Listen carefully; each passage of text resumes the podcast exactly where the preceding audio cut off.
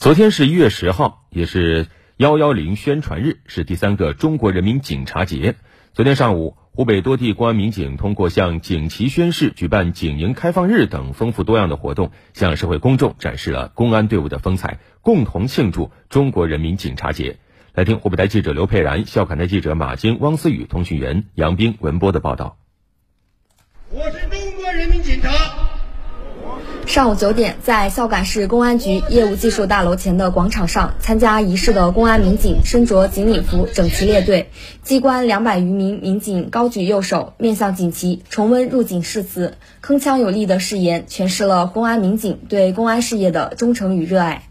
张正志是二零二二年八月刚入警的青年警察，在退休民警荣休仪式上，他作为新警代表为退休民警献花，内心十分激动和感慨。孝感市公安局巡特警支队特警大队民警张正志，今天也是孝感公安民警光荣退休荣誉仪式，在这里向前辈们表达崇高的敬意。未来的我为继承和发扬老一辈公安人的光荣传统和优良作风，做新时代公安工作的追光者、逐梦者、踏浪者，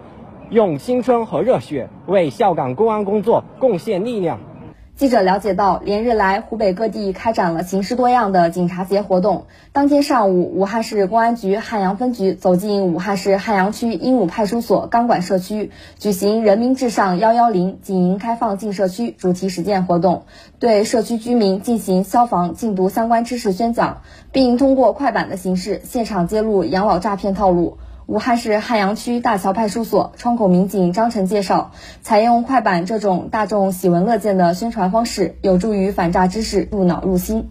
这种快板呢，就可能比较适合老年人群体，他们就更能听得进去，然后更能理解其中的意思，从而对自己的钱袋子做一个保护，然后效果应该会比以往的那些宣传方式效果更好。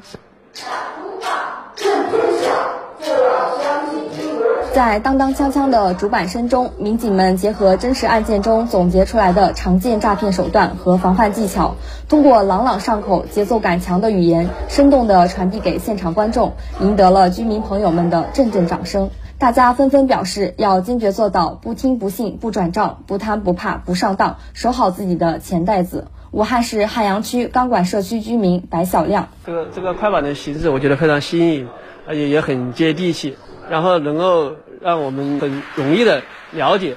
防诈骗应该注意的哪些事情，也能够让我们加深这对这个印象。那么在日常的工作生活中，如果遇到类似事情，是吧，也知道怎么进行一个处理，是不是？心里有也有一个预期吧。